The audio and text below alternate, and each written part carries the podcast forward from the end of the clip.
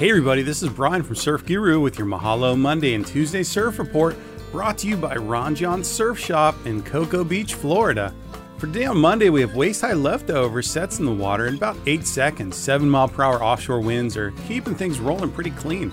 Looking like it might be a good day at the right tides in the right spots. Conditions will be dropping off on Tuesday as this uh, swell kind of dies out.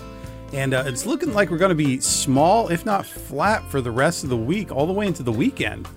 So I'll be back on Wednesday, kind of let you know what's up, see if I see anything that might have changed for this weekend.